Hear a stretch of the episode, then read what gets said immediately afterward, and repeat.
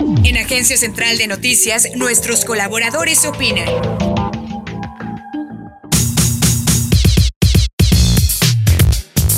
En México, uno de los mayores problemas es la pobreza, pero también la desigualdad. Y ambos son problemas sociales de carácter estructural, no individual. Me explico. Eh, primero que todo, dejemos de lado la necesidad de que la pobreza es un estado mental. No, la pobreza es carencia objetiva de recursos para cubrir necesidades de subsistencia básica como comer, vestir o guarecerse, así como necesidades sociales elementales como educarse, recrearse, etc. Quien carece de estas condiciones se encuentra en situación de pobreza objetiva, por lo que no es ningún estado mental. La desigualdad, por otro lado, es una distribución asimétrica de recursos, es decir, una asignación donde a unos les toca más y a otros menos. Pero la desigualdad no es resultado de esfuerzos individuales, es mentira que cada uno coseche los frutos íntegros de su trabajo. La desigualdad de hoy es el resultado de la exclusión y la explotación.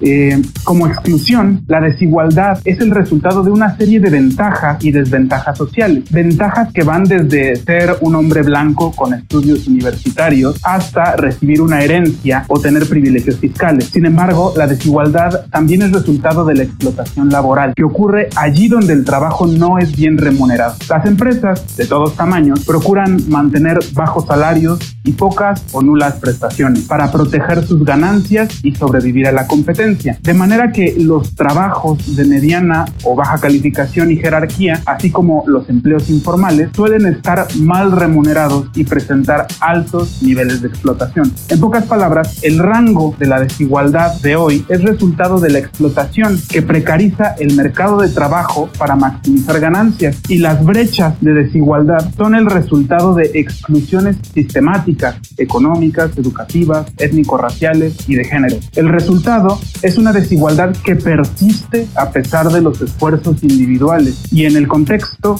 en este contexto, la pobreza no es cosa aparte, sino el resultado de estas exclusiones y de esta explotación. La pobreza de hoy es la carencia de los oprimidos en un mundo capaz de satisfacer las necesidades de todos. Por eso es mentira cuando dicen que la desigualdad es justa y es mentira cuando dicen que el rico es rico por su esfuerzo y el pobre es pobre porque quiere.